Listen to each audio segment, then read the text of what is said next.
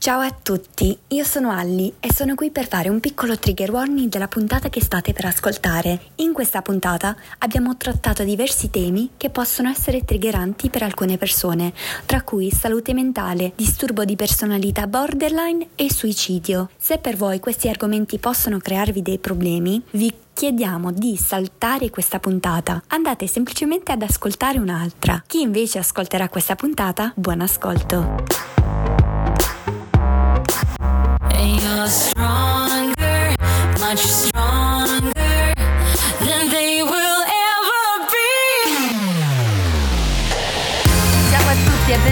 podcast Ma non sembri malata. Io sono Alli. E io sono Nikita. E oggi siamo qui con Chiara. Benvenuta. Grazie, grazie mille. Ciao a tutti, ciao a quelli che ci stanno ascoltando. Siamo contentissime che sei qui con noi oggi. E mm, prima di raccontare la tua storia, delle tue diagnosi, vorresti presentarti a chi sta ascoltando? Come ti chiami? Quanti anni hai? Da dove vieni? Che fai nella vita? Certo, volentieri. Allora, io sono Chiara, ho 29 anni, vengo da Albenga, un paese in provincia, città, non paese, in provincia di, di Savona e di lavoro faccio la bidella.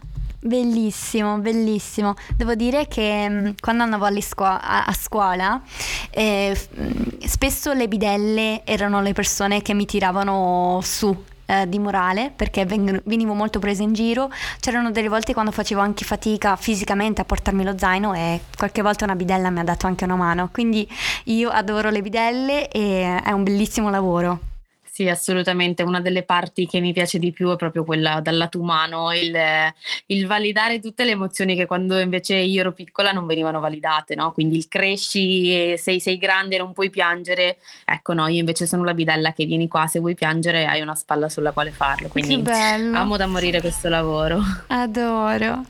E tu oggi eh, hai, vuoi raccontare di alcune tue diagnosi. Quali sono innanzitutto queste diagnosi? Allora, ad oggi la diagnosi principale, quella con la quale vivo da più tempo, è quella con del diabete di tipo 1 e successivamente invece mi è stato diagnosticato il disturbo di personalità borderline e nell'ultimo anno invece l'infertilità.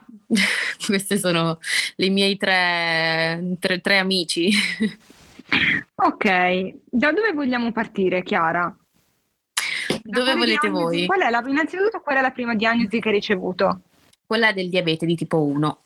Ok, e quali, quali, sono stati i tuoi primi sintomi? Come te ne sei accorta? Come sei finita ad avere la diagnosi?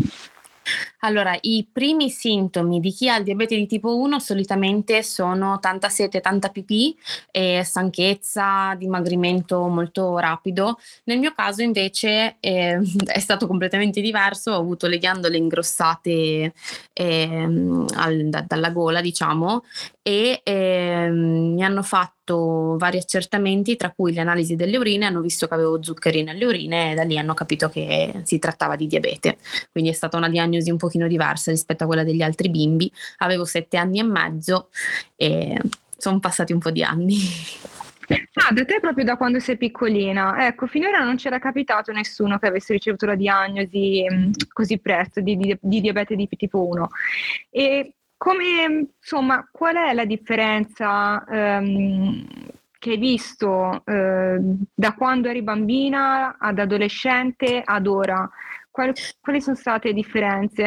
Che immagino Beh, sì, che parecchie, nel senso che eh, io mi sento molto grata in realtà di essermi ammalata negli anni giusti, perché eh, se si pensa che cento anni fa si moriva con una diagnosi di questo tipo, perché non si sapeva ancora come poter sostituire l'insulina, quella che produce un pancreas normale, ad oggi mi sento molto mh, fortunata.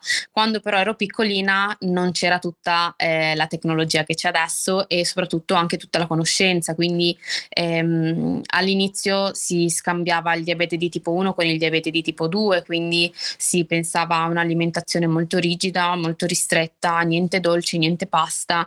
Invece poi crescendo con l'andare del tempo ehm, divent- cioè si è proprio mh, capito come poter gestire al meglio la patologia, ovvero il mio corpo non produce insulina, per fortuna ha una macchinetta che lo fa al suo posto, anche se devo essere comunque sempre, ehm, deve partire da me, no? quindi cioè, è una macchina. E, ehm, però posso assolutamente fare una vita normale, mangiare quello che, che mangiano gli altri e non privarmi nulla e vivere sempre a pieno. Ecco, parlando di vivere sempre a pieno, io ho visto che fai anche CrossFit, giusto? sì, sì. E come è iniziata la passione per il CrossFit? Insomma, quanto tempo fa? Allora, ehm, è iniziata grazie a Marco, il mio, il mio, compagno, perché lui è molto appassionato e non pensavo in realtà di appassionarmi anche io, anzi dicevo che, che, che, tutto, ma non quel tipo di palestra lì, invece mi sono innamorata immediatamente e più andavo avanti e più mi rendevo conto che era proprio una sfida verso me stessa, vedevo la difficoltà che era nel gestire le glicemie, nel riuscire ad ascoltare il mio corpo, a validarlo, a capirlo, eh, le litigate con me stessa perché magari avevo bisogno di fermarmi quando volevo essere uguale a tutti gli altri, e, ehm, è stato proprio un, un crescere insieme insieme, quindi anche un prendere consapevolezza del fatto che ogni fine workout ogni fine allenamento in realtà è sempre comunque una vittoria, quindi è stato proprio bello. Adesso andiamo d'amore d'accordo, io, il diabete e il crossfit. No, il crossfit però è una forma di attività fisica molto molto dura, no? Sì, perché sarei bugiarda nel dirti che non lo è. e, ehm, sì, più che altro perché in base ai tipi di esercizi che ci sono il tuo corpo risponde in maniera completamente diversa. Cioè un workout eh, di 10 minuti non ha la stessa um, validità di uno di 2 minuti, le glicemie reagiscono in maniera completamente diversa, come se ci sono dei pesi le glicemie tendono a salire, se c'è del cardio tendono a scendere, quindi bisogna veramente imparare ad ascoltare il proprio corpo, a capirlo. E io sono sincera, fortunatamente ho un coach che è, è proprio interessato anche a, a, farmi stare bene in primis, ma proprio a capire come funziona anche il mio corpo. E quindi c'è proprio complicità anche con il nutrizionista, con, il, con la diabetologa, cioè giriamo tutti attorno al far sì che io possa veramente chiudere più cassetti possibile e divertirmi quando mi alleno, quindi è proprio un'equipe meravigliosa che fa in maniera tale che io mi riesca ad allenare. Che meraviglia. Che bellezza. Sì, quando c'è armonia tra medici soprattutto e tutti mm. collaborano è qualcosa di bellissimo. E, ehm, ma parlando di, ehm, di glicemie che salgono e scendono, di salire e scendere, il disturbo borderline invece, come ti è stato diagnosticato? Quando? Allora, è stata in realtà una lotta molto, molto dura e, um, ho chiesto io un giorno alla mia psicologa se si trattava di disturbo di personalità borderline perché si fa sempre fatica dal punto di vista, secondo me, a parer mio psicologico, a, ehm, a diagnosticare perché magari si pensa che possano essere delle etichette, ma non hanno idea forse che eh, avendo già avuto una diagnosi in precedenza, il dare una risposta a ciò che sento per me è stata un qualcosa di, di assolutamente veramente meraviglioso. Io ho sofferto di attacchi di panico e depressione, eh, sono stata tanto male, ho tentato due volte di togliermi la vita, ehm, ho proprio pensato che la mia vita fosse un castigo, di, di, di, non lo so, ho sofferto veramente, veramente tanto e ehm, con l'andare del tempo poi ho capito che in realtà io non volevo smettere di vivere, io volevo smettere di sentire, perché quello che sentivo era veramente troppo. Ho sempre pensato di avere uno strato di pelle in meno e quindi di eh, prendere tutto come se fosse valanghe di, di, di, robe addosso e senza riuscire a gestirle emotivamente. E, ovviamente con le relazioni era proprio i meccanismi eh, andavano proprio ad incastrarsi in maniera perfetta e fortunatamente con, con Marco, con il mio compagno attuale, eh, abbiamo fatto un lavoro meraviglioso e siamo stati in grado invece che di um, scappare ogni volta che arrivava un, un sintomo, ma di cercare di capirlo, di accettarlo farlo, sintomi come il... Ehm, la paura dell'abbandono, l'impulsività, ehm, di quelle che non, non, si riescono neanche a spiegare, piuttosto che il, lo strafare anche magari con alcolici, piuttosto che, no, no non mi sono mai drogata, però con, eh, con, tutto quello che era senza limite. E ovviamente ad oggi fortunatamente possiamo fare un sacco di ricerche, ci sono un sacco di pagine che ne parlano e quando inizi a collegare i puntini non puoi fare altro che chiedere se effettivamente la diagnosi diagnosi è quella ed è stata quella appunto. Ecco, si parlava l'altro giorno infatti con, con, un altro ospite del nostro podcast, appunto del do, dottor Google, che spesso ci aiuta in realtà. E, ehm, e appunto, e, tu Chiara, come questa diagnosi l'hai presa appunto, dicevi, come uh, una risposta finalmente, no? Come dire, ma cosa mi sta succedendo? Cioè, nel senso, e, ehm, come riesci a gestirlo? Allora, ad oggi in realtà eh, non si può parlare ovviamente di guarigione, ma di eh, equilibrio, perché comunque eh, ho raggiunto dei picchi veramente in down e ad oggi veramente mi sento in equilibrio. Mm, non voglio dire una robaccia, ma penso che eh, il diabete in tutto questo abbia influenzato particolarmente, cioè il sentirsi sbagliata, il vivere costantemente con la mania del controllo, perché comunque volendo volente o nolente le glicemie hanno anche bisogno di quelle, ehm, la paura di rimanere da sola perché comunque se mi sento male o mi succede qualcosa come posso fare, cioè sono, è, è come se fosse stato un, un sottotitolo però bello, bello grosso e che, che, alla fine si incastra poi perfettamente con tutti, con tutti i puzzle costruiti nella vita. Quindi ad oggi non eh, sento che c'è perché non voglio dimenticarmi, scusate questo è il micro che suona, non voglio dimenticarmi di, di, che cosa sono stata, anzi io sono felicissima della vita che ho adesso e guai, ma se dovessi tornare indietro rifarei esattamente le stesse cose proprio per godermi la vita adesso e avere quest- quest'amore folle nei suoi confronti. E in tutto ciò io mi domando, il CrossFit ti aiuta, vero? Immagino. Assolutamente sì. Eh, sì. Eh. Sì, perché, perché, è disciplina ed è proprio quel brivido del non ce la faccio, non ce la faccio, invece riuscire a trovare sempre quella forza per arrivare fino in fondo. Sì. Ecco, poi è molto importante secondo me anche per i medici Mm, tutti i medici che abbiamo eh, mm, pensare e tenere conto del fatto che il diabete ha un impatto sulla salute mentale e viceversa, perché è tutto collegato, perché alla fine è, ehm, è veramente siamo esseri umani molto molto complessi e non possiamo dire ah è tutta colpa del diabete o è tutta colpa della salute mentale, eccetera, eccetera, è tutto collegato. I tuoi medici considerano tutti questi collegamenti? Allora, io ho questa fortuna sfacciata e penso di essere veramente privilegiata perché la mia diabetologa è la stessa di 21 anni fa quasi 22 ormai, perché io sono stata seguita in pediatria e in Liguria fino a qualche tempo fa c'era la possibilità di essere seguiti fino in età adulta in, eh, in ambulatorio pediatrico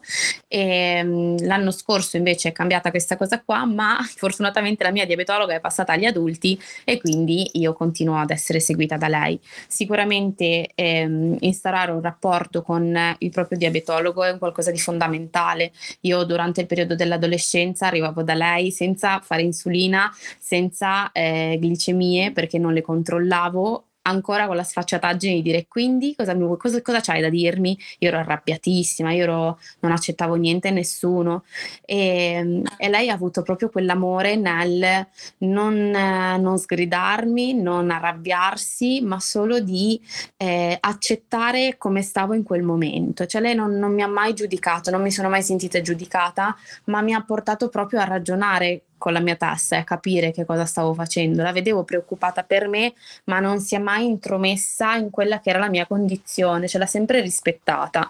E, e infatti ad oggi che magari arrivo che ho, non lo so, la glicemia leggermente più alta, ma parliamo veramente di, di, di robe che magari anche i normoglicemici vorrebbero avere quella glicemia lì, e lei mi dice io ti ricordo sempre chi eri, che cos'eri, cioè mi dice tu sei, sei un esempio da portare veramente a testa alta perché mh, ho avuto momenti appunto dove io non volevo essere diabetica, ecco, non lo ero proprio perché non facevo neanche insulina. Certo, certo, no, è così importante trovare medici così, che purtroppo mh, non, non è sempre così, ma sono sempre incoraggiata quando sento invece chi ha trovato un medico così bravo, perché è importante che non vedono solo la tua diagnosi, anche se è questa la cosa eh, de- di cui si devono occupare, è importante che vedano anche la persona. Quindi ecco, questa storia è molto molto bella. Sì, sì, sì, io mi sento sempre ecco. felicissima. E Chiara, invece l'infertilità come, come hai avuto la diagnosi?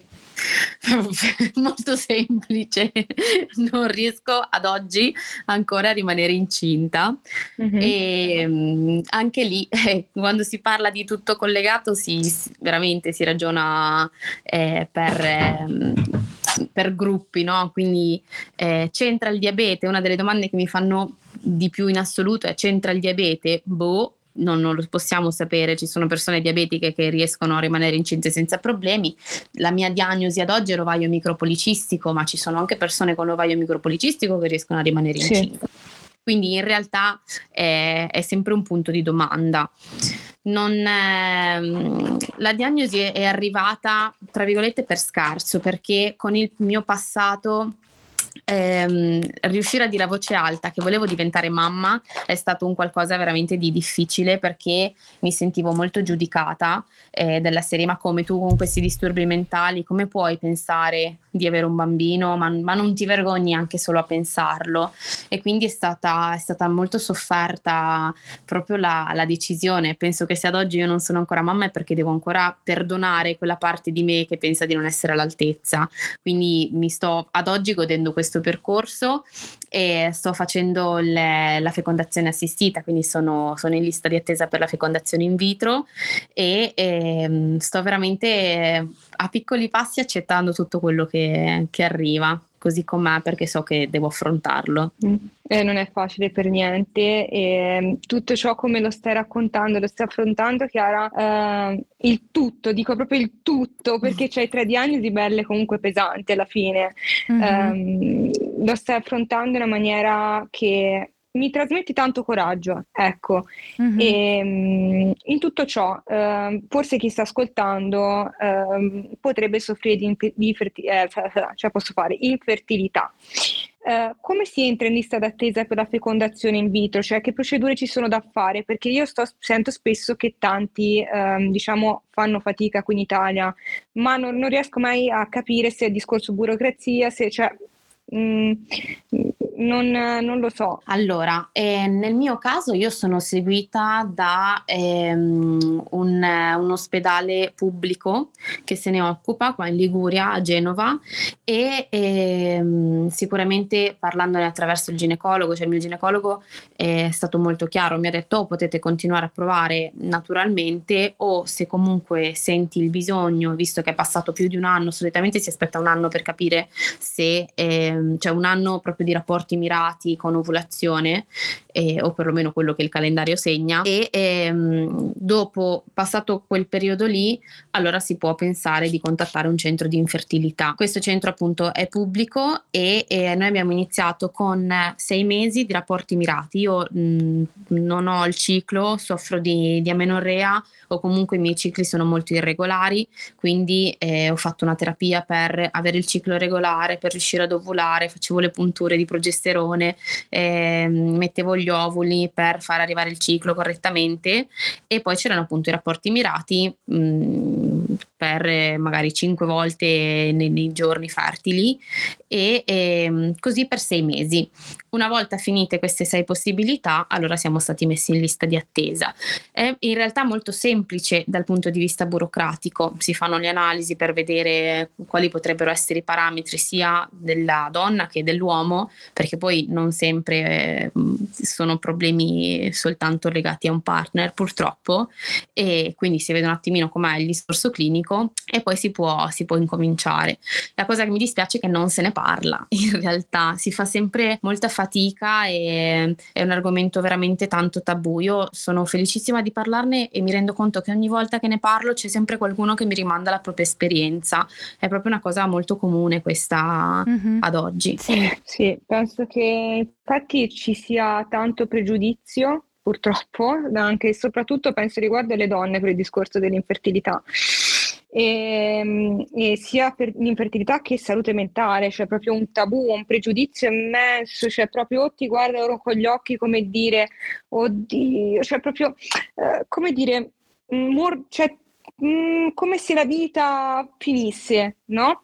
Oppure eh, ti guardano con quegli occhi come dire è colpa tua, eh, ma, ma, ma devi impegnarti di più, ma devi, cioè almeno queste sono tutte parole che ho sentito da, eh, da donne eh, infertili. Uomini invece proprio se le donne ne parlano un po' di più, tra virgolette un po' dico perché pochissime, è difficile davvero eh, sentirne parlare, gli uomini proprio per esempio, mh, mm, non dico zero ma siamo lì sì. quasi, perché c'è sì. forte pregiudizio.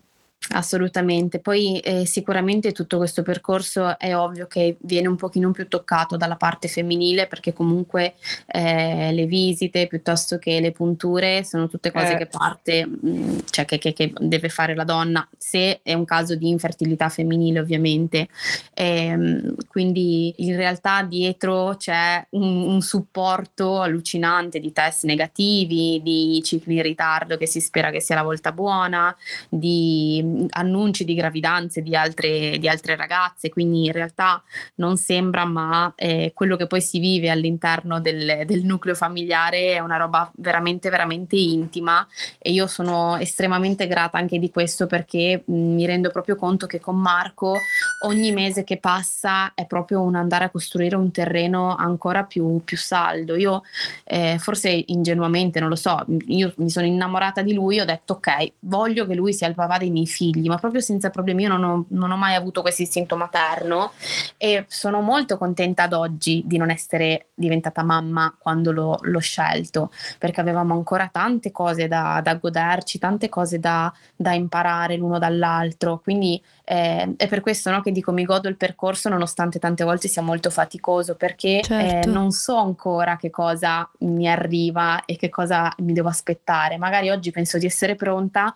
ma se tra un anno mi guardo addietro dico cavoli, pensa a te, avevamo ancora da smazzarci sta roba e non lo sapevamo certo. come è certo. successo appunto dal 2021 ad oggi, quindi in realtà eh, ora rimango ferma e so che arriva il momento, ci sono donne che non hanno l'utero, che riescono a diventare mamme, io eh, ho fatto tanta fatica nel riuscire a capire che le mie ovaie non erano il mio pancreas, pancreas non funzionante non vuol dire ovaie non funzionante, quindi ogni giorno quando magari vado in tilt, quando ho qualche ciclo in ritardo, qualche test negativo, dico ok va bene, mettiamo però il confine di tutta la sofferenza che hai avuto da piccola, prendi gli strumenti che hai ad oggi per affrontare questa cosa e sii grata comunque di quello che hai, cioè non valgo meno perché oggi non riesco a diventare mamma, va bene uguale. E se tra 40 anni io e Marco non abbiamo figli, possiamo guardarci One Piece e mangiare le patatine sul divano e va bene, non importa, ce la facciamo. Quindi cerco sempre di, di incoraggiarmi tanto e di, veramente di essere grata di quello che ho senza guardare quello che mi manca. Che belle parole. Sì,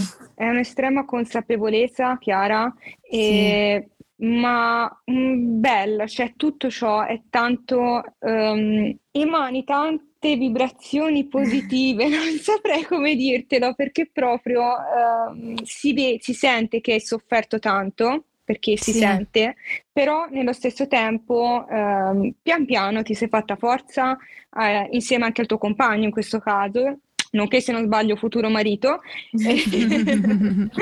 e quindi è bellissimo tutto ciò, no?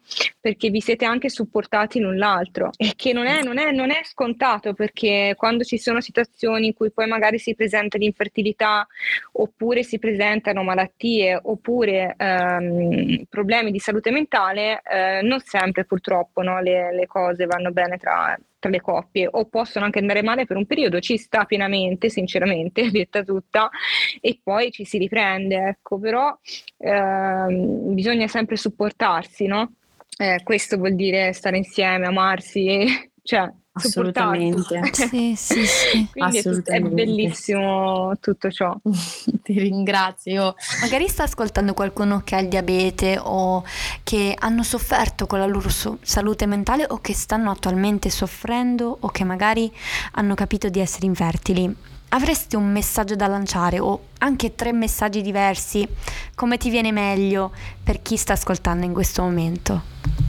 Allora, sicuramente ehm, se dovessi a, abbracciare qualcuno che ha l'esordio di diabete di tipo 1 adesso, ehm, dico di, di stare tranquillo, che, che, è normale e di viversi questo frastuono e di guardarsi indietro e di dire ok guarda da dove sono partito e guarda dove sono adesso, no? E, ehm, che è tutto normale, cioè in realtà un po' tutti e tre mi verrebbe da dire questa cosa, perché quando poi ci siamo dentro, l'altro giorno ho letto una frase bellissima che dice eh, se tu chiedi a un pesce che cos'è l'acqua loro non lo sanno perché sono talmente tanto dentro che in realtà non si rendono conto, no?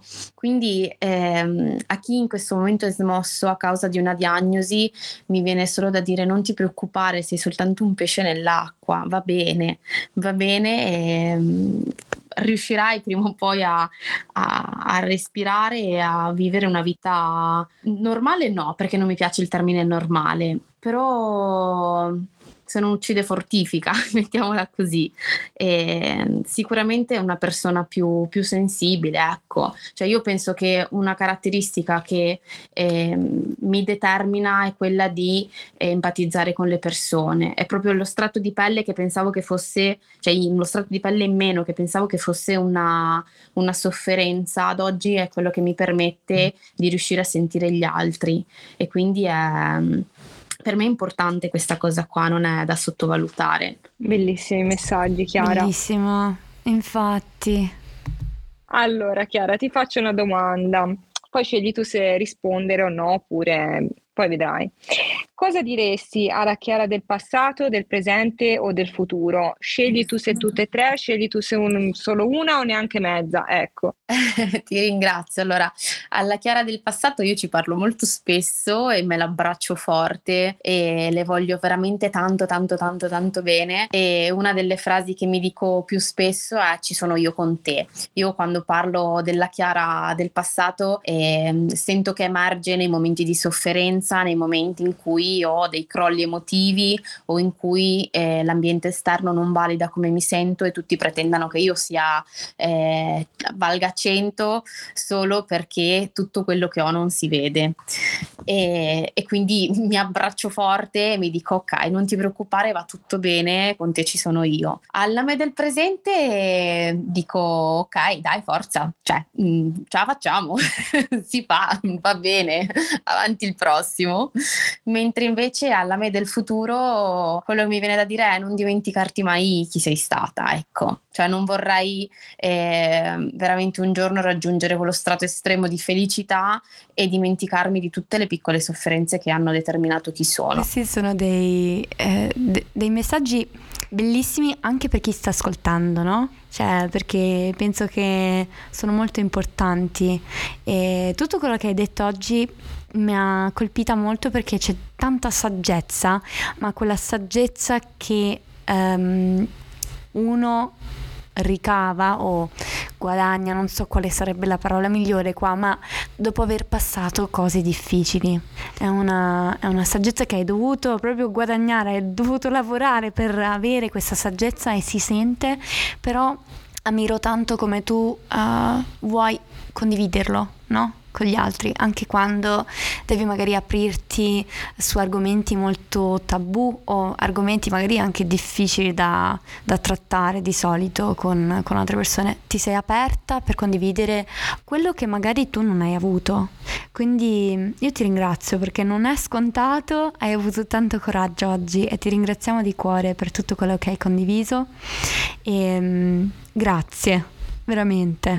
grazie, grazie mille. Io voglio solo che se, se c'è qualcuno che sta ascoltando e che ha o, o, o, sente un qualcosa che magari in questo momento lo triggera, voglio solo ricordargli le che non è da solo, cioè che, che è ok sentire queste cose qua e, e non è l'unico, non è sbagliato, solo quello.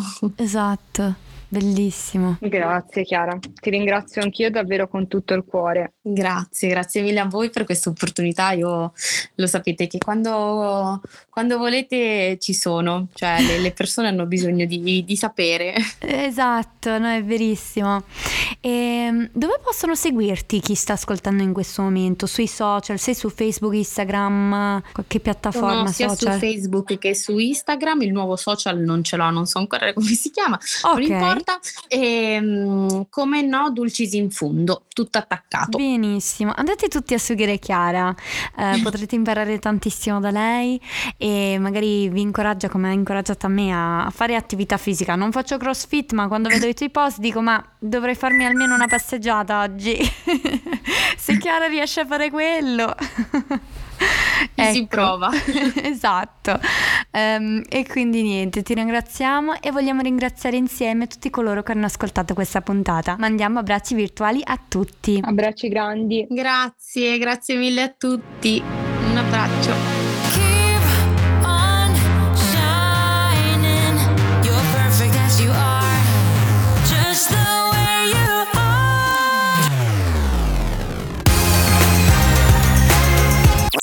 Devo cominciare da capo. Scusate. no, perché tipo mi inciampo e poi dico no, vabbè, comincio da capo. Mi sto perdendo, scusate, ogni, oggi è così, il mio cervello non, Vabbè, non comincio da capo, devi fare blablabla come faccio io. Così almeno taglia, ok. Scusate, non avevo iniziato a risponderti senza accendere il microfono. No. eh.